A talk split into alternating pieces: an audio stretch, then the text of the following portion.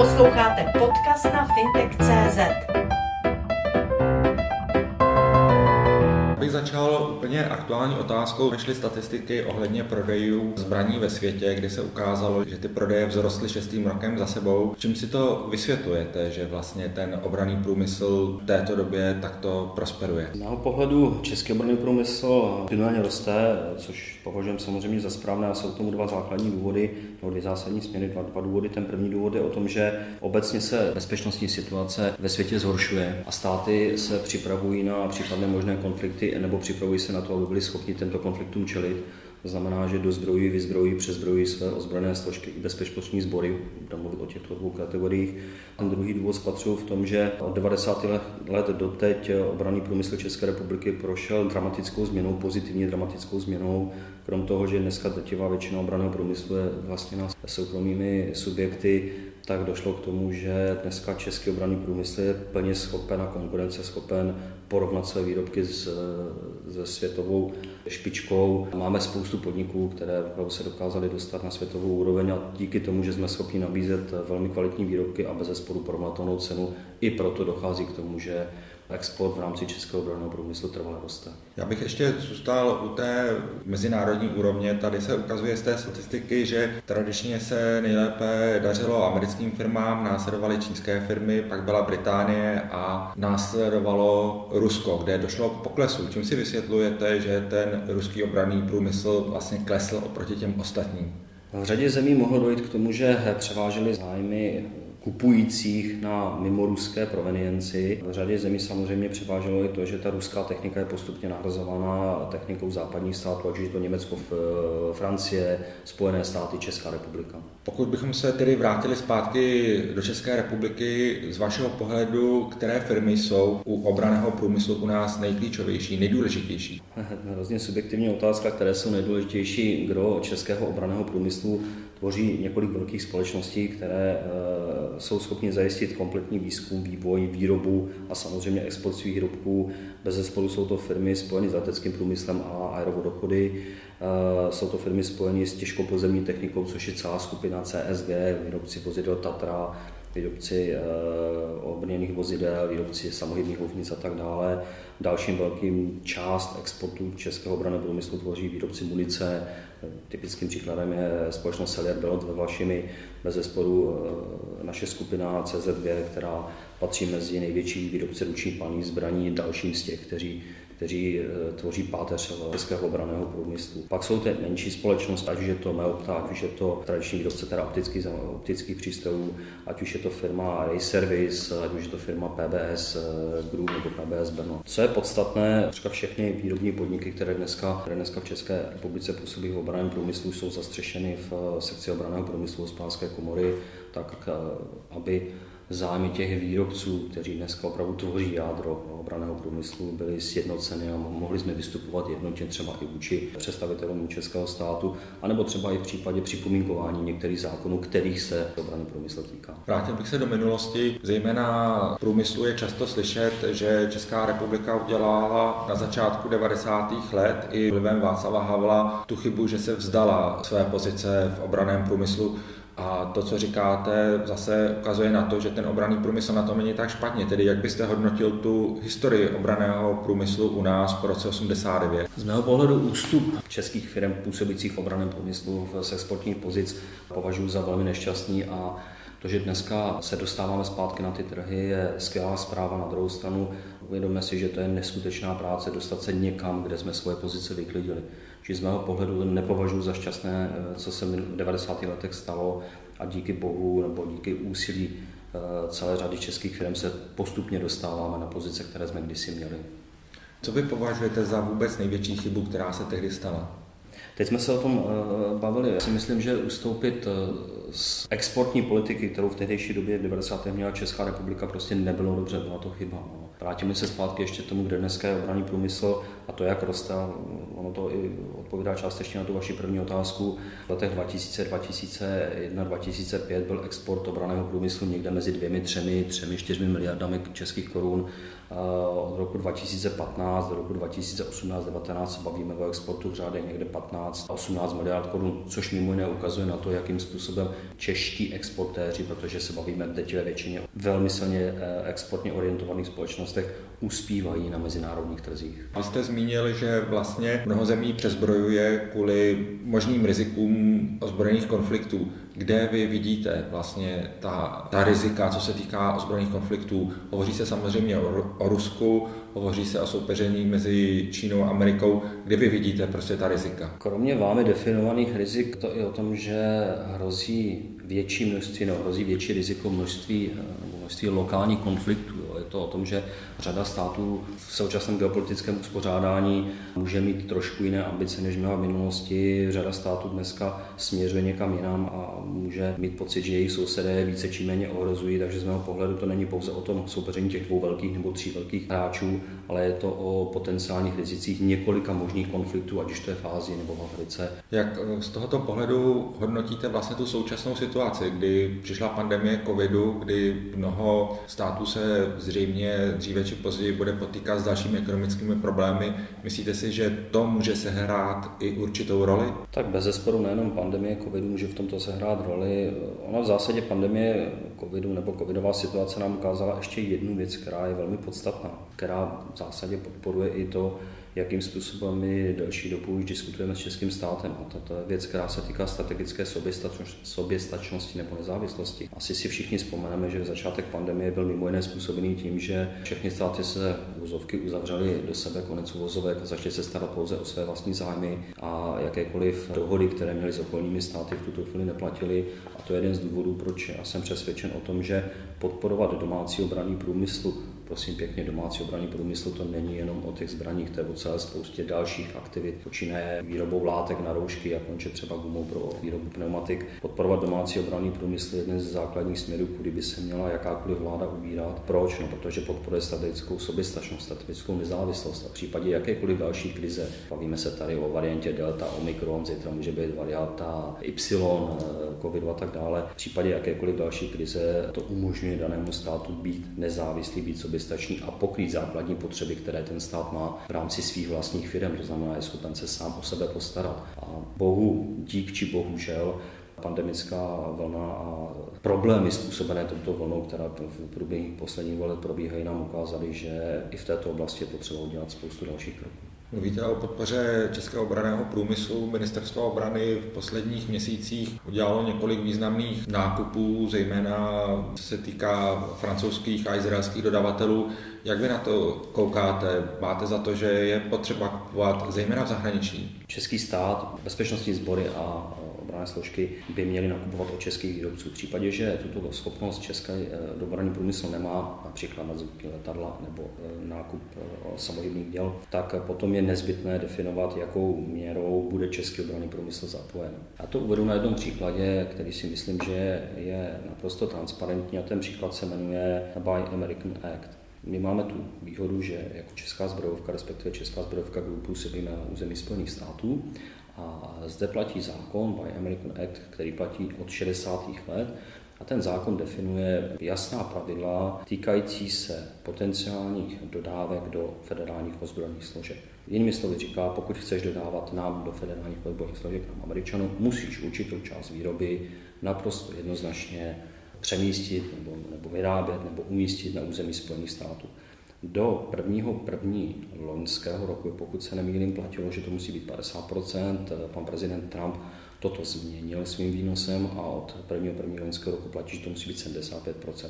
Jinými slovy, co tím říkám? Krom toho, že zapojujeme eh, místní firmy eh, do, do procesu výroby produktů určených pro ozbrojené složky nebo bezpečnostní sbory dané země, zároveň tím zvyšujeme strategickou nezávislost, um, dovednost českých podniků v případě, že odebíráme vaše produkty ze zahraničí. A myslím si, že tento klíč by měl být prosazován i v rámci jakýchkoliv dodávek do například armády nebo vámi zmiňované armády České republiky. To znamená, je nezbytné, aby se vždycky řeklo, ano, my od vás koupíme vaše produkty, například radary nebo například, pardon, například střely, radarový protiletadlový systém nebo stíhací stroje nebo obrněné transportéry, ale naše představa, kterou chceme, abyste nám deklarovali formou smluvního zajištění s českými výrobci, je o minimálně určité míře zapojení českého domácího průmyslu. A můžeme diskutovat, jestli to má být 30%, 50%, 70%, bez zesporu. Ta diskuse může být na straně, ale z mého pohledu vždycky je potřeba, aby daný rezort, v tomto případě ministerstvo obrany, naprosto pregnantně definovalo. Chceme to vidět dopředu, že jste si zajistili podporu českého průmyslu, že máte zajištěný smluvně zajištěný výrobu v České republice, abychom si byli jistí, že v případě, že vynakládáme finanční prostředky, tak se nám dostatečně vrací zpátky přes české společnosti. Děje se to v České republice? Z mého pohledu můžu jako konstatovat, že ten vývoj chápání úředníků různých ministerstv, zejména ministerstva obrany a vlády České republiky je velmi progresivní, je velmi pozitivní v tomto směru. Já jsem od toho biznesu od roku 2006, takže to můžu trošku posoudit. Děje se to, eh, požadavky na zapojení českého domácího průmyslu jsou již dneska součástí i tendrové dokumentace, která probíhá v rámci vlastně výrových řízení na ty velké investiční celky, které by se měly dodávat do armády České republiky. Děje se to v dostatečné míře. Vybavuji si třeba slova na prezidenta Svazu průmyslu a dopravy, který se vyjadřoval jaksi dost negativně o nákupu obrněných transporterů, doufám, že to říká správně, ze zahraničí, když my jaksi tradičně, jaksi průmyslová země, automotiv velice silný, takže tam se tedy, jestli se to děje dostatečně. Tu míru dostatečnosti by měla definovat z mého pohledu právě garance smluvního zajištění s jednotlivými podniky českého obraného průmyslu. Jinými slovy, chceme koupit nové bojové vozidla pěchotly, vybereme si jeden nebo druhý typ, ať nepreferujeme ani jeden. A dopředu chceme vědět, milí dodavateli, že nám předloží smlouvy, že 50, 60, 40 opravdu je vyráběno v České republice. Míra zapojení českého obraného průmyslu vždycky bude záviset i nad typem dodávek, které budeme od daného dodavatele z dané země brát. Jiná míra tam bude zapojení třeba u bojových vozidel pěchoty, kde si myslím, že může být velmi vysoká právě protože Česká republika má eh, zkušenost, tradice a znalost výroby nebo podobných typů vozidel. A jiná bude asi třeba u nadzvukového letectva, kdy my nadzvuková letadla nevyrábíme. Nicméně pak je tady ještě druhý aspekt, který já osobně preferuji, že by měl být součástí vyjednávání. A ten aspekt je, krom toho, že nám, milí dodavateli, deklaruješ, kolik procent zapojení domácího obraného průmyslu eh, bude součástí té dodávky. Zároveň od tebe čekáme, že nám řeknete, kolik procent dodávek z České republiky vy jako daný stát, například Švédsko, například Amerika, například Německo, budete odebírat od českých firm v rámci exportních aktivit, eh, které my jako vláda České republiky podporujeme. Pokud bychom se bavili o exportu, tak u nás platí to pravidlo, že vlastně český stát nemůže obchodovat napřímo s vojenským materiálem. Mm-hmm. Je to podle vás dobře nebo je to chyba? Je to chyba, ze sporu je to chyba. Uvědomme si, že tato možnost obchodovat s vojenským materiálem tady byla, byla tady do roku 2011, kdy došlo k novele eh, zákona číslo 38 o vojenském materiálu. Z mého pohledu je to jednoznačná chyba a za prvé je potřeba tuto chybu napravit, za druhé vnímám i deklaraci nového vládního skupiny, které jsou okolností dneska teda bude jmenováno na změnu tohoto zákona jako něco, co je naprosto správné. Proč? Protože přímý prodej vojenského materiálu je jeden ze schopností, způsobů, jak jakákoliv vláda, vláda České republiky v tomto případě může naplňovat své zahraniční záměry v daných zemích. Čím si vysvětlujete, že vlastně k této změně došlo? V minulosti, že se vlastně ustanovilo to, že se musí obchodovat pouze přes prostředníky? Dobrá otázka, doufám, že to bylo pouze nedopatřením v rámci nedohlédnutím k možným konsekvencím změny tohoto zákona. Co dál by český stát měl udělat pro to, aby tuzemské zbrojní firmy byly úspěšné, nebo případně co už v tuto chvíli dělá? Má to dva rozměry. Ten první rozměr je do České republiky a ten druhý rozměr je ze České republiky. Co se týká těch vnitřních vztahů, to znamená do České republiky, z mého pohledu je naprosto excelentní aktivita Ministerstva obrany pod vedením teda pana náměstka Kopečného, kdy vznikla platforma pro kooperaci strategických společností a států. Ta v prvním roce zmapovala pomocí různých dotazníků a stanovené metodologie strategické technologie, produkty a společnosti v bezpečnostním obraném sektoru, které jsou schopni nabídnout svoje aktivity eh, českému státu. Ten druhý krok, který by měl teďka nastat, je, že by měly být zmapovány vlastně strategické potřeby českého státu, tak aby se to navzájem napojilo. To znamená, aby jsme měli definováno, co český stát potřebuje, aby jsme měli definováno, které české podniky jsou schopni naplnit tato očekávání českého státu a následně s nimi zastřešit.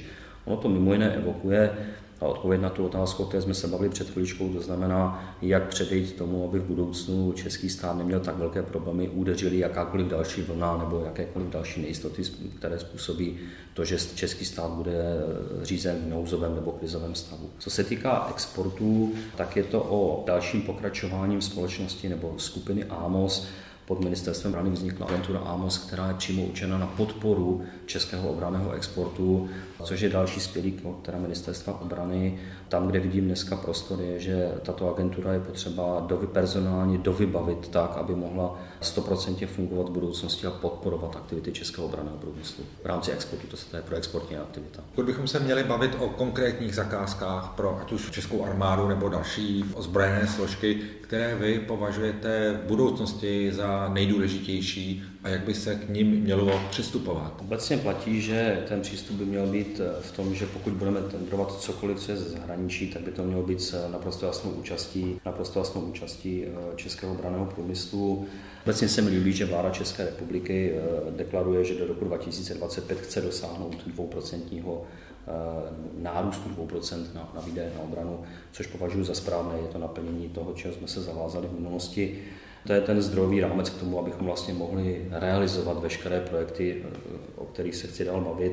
Co se týká těch projektů, chceme-li zodpovědně hájit bezpečnostní zámy, zároveň teda naplňovat své alianční závazky, bavili jsme se o tom, že v tom budeme mít zdrojový rámec, je potřeba investovat z mého pohledu do všech složek armády České republiky, respektive teda do všech složek, které dneska máme, ať už jsou to pozemní síly, ať už jsou to vzdušné síly, ať už to je logistika, protivzdušná obrana, ať už je to výstroj, výzbroj jednotlivých vojáků. V případě vzdušek, vzdušných sil je to samozřejmě o pokračování, o budoucnosti supersonického letectva, je to rozvoj vrtulníků a letectva, bude se kupovat první část dodávek, dodávek vrtulníků UH-1. Je to zvyšování letecké přepravy, ta diskuse tady taky už mediálně probíhá. V případě pozemních sil jsou to bojové vozidla plechoty, je to kompletní eh, vybavení výsadkových pluků, včetně teda lehkých bojových vozidel. Jsou to mobilní minomety, jsou to raketomety, jsou to různé kategorie kolových, kolových obrněných vozidel. Logistika, ta z mého pohledu v minulosti byla poměrně podceněná, ta potřebuje výrazně rozšířit a výrazně, výrazně zkvalitnit. To, co vnímám, že je potřeba dodělat její protizdušná obrana státu, která by zastřešovala schopnost bránit celá úkolová uskupení, včetně velkých měst. Na to nebudou stačit jenom izraelské rakety, na to podle mého názoru je potřeba přistoupit k diskusím i na téma například Patriotu nebo podobných, podobných systémů obrany vzdušného prostoru, jako Patrioty jsou. Kriticky důležitý a myslím si, že tam bude směřovat i část, velká část finančních prostředků armády České republiky, jsou systémy velení a řízení. Jo, informační systémy, systémy sběru dat a systém sběru dat postavených na utajovaných eh, a eh, na utajovaných systémech přenášení dat, to znamená utajovaných modech.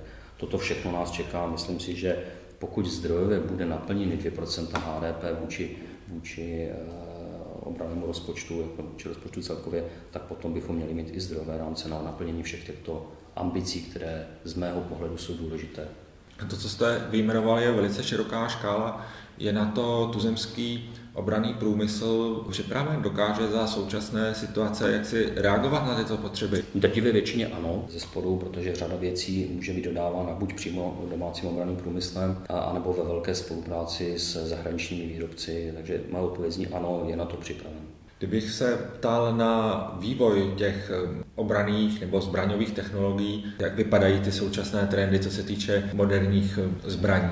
Ve velké většině se dneska prosazují moderní technologie, to znamená identifikace daného uskupení, daného protivníka, daného teritoria, vyhodnocení dat, rychlý přenos dat, rychlý přenos dat ve smyslu řízení velení, tak aby eh, vojáci nebo velitelé odpovědní za učinění rozhodnutí měli za prvé kvalitní informace, za druhé verifikované informace, za třetí byli schopni online rozhodovat o tom, jakým způsobem dá se případně povedená operace. Takže je to o velké míře používání umělých technologií, je to velké míře používání dat, přenosu dat, vyhodnocování dat. Dalším směrem, kudy se bude moderní boj odvíjet, je bez zesporu oblast autonomně dálkových řízených robotických systémů. To znamená, ve všech druzích vojsk se budou více a víc používat autonomní systémy, zase na základě informací, které budou získávat a na základě povolů, které budou dostávat, budou schopni provádět určité operace.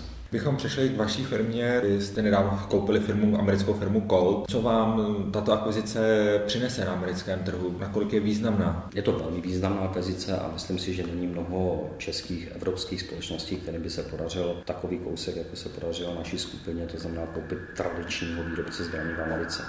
Co nám přinese? Naše ambice je do roku 2025 s naší skupiny vybudovat světovou jedničku v oblasti ručních pálných zbraní s tím, že tato ambice má dva rozměry. Ten první rozměr je o tom, že chceme akvizičně růst a že chceme organicky růst. Organicky vidíme, že někam se můžeme dostat, akvizičně vidíme, že jsme schopni posílit svoje pozice v oblasti, kterých jsme doteď nebyli. Těmito pozicemi je například trh ozbrojených složek Spojených států.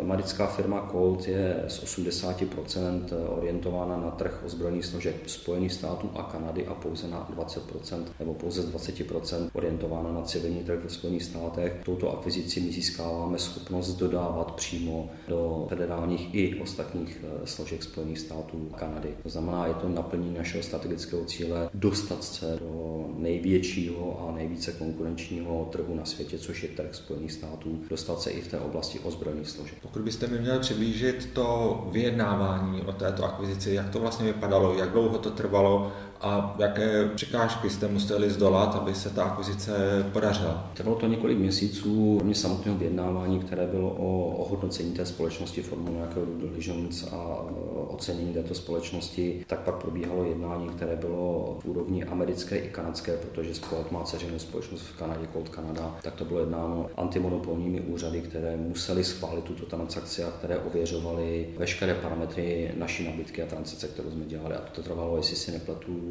tři měsíce, dva měsíce, tři měsíce, něco takového.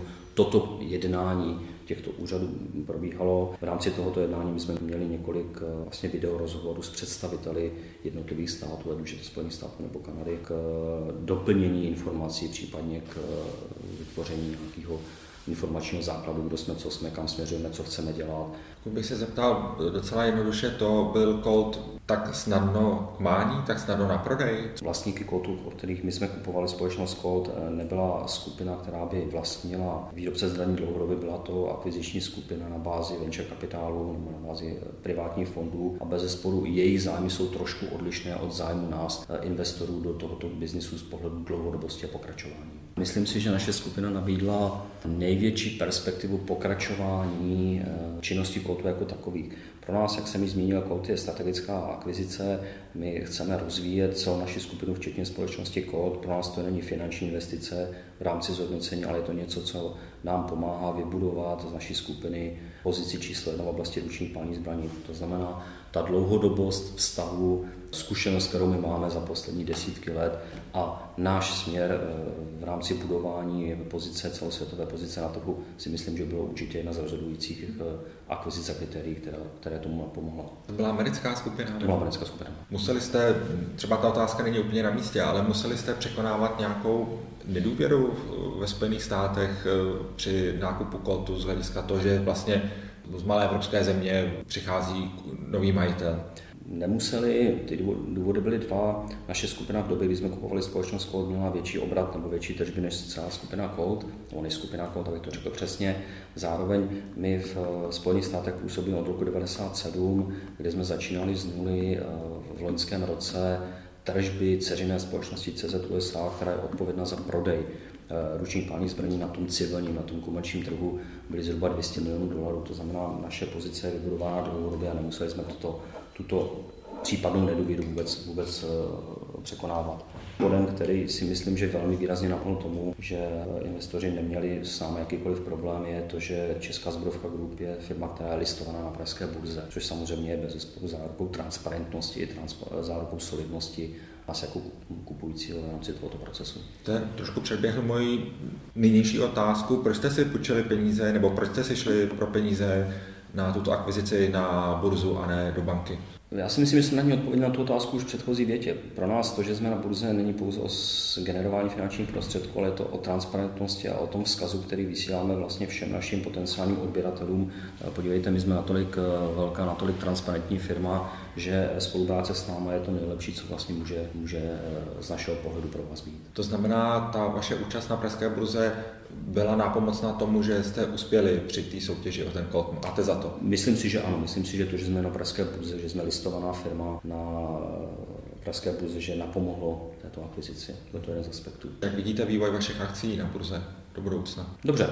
Myslím si, že jak finanční výsledky, které jsme dosáhli, i naše ambice, které transparentně sdělujeme a transparentně ukazujeme v rámci budoucnosti, že povedou posilování. Co je podstatné, od doby, kdy jsme byli zachováni, posílila akcie eh, naší společnosti zhruba 80% Sledujte fintech.cz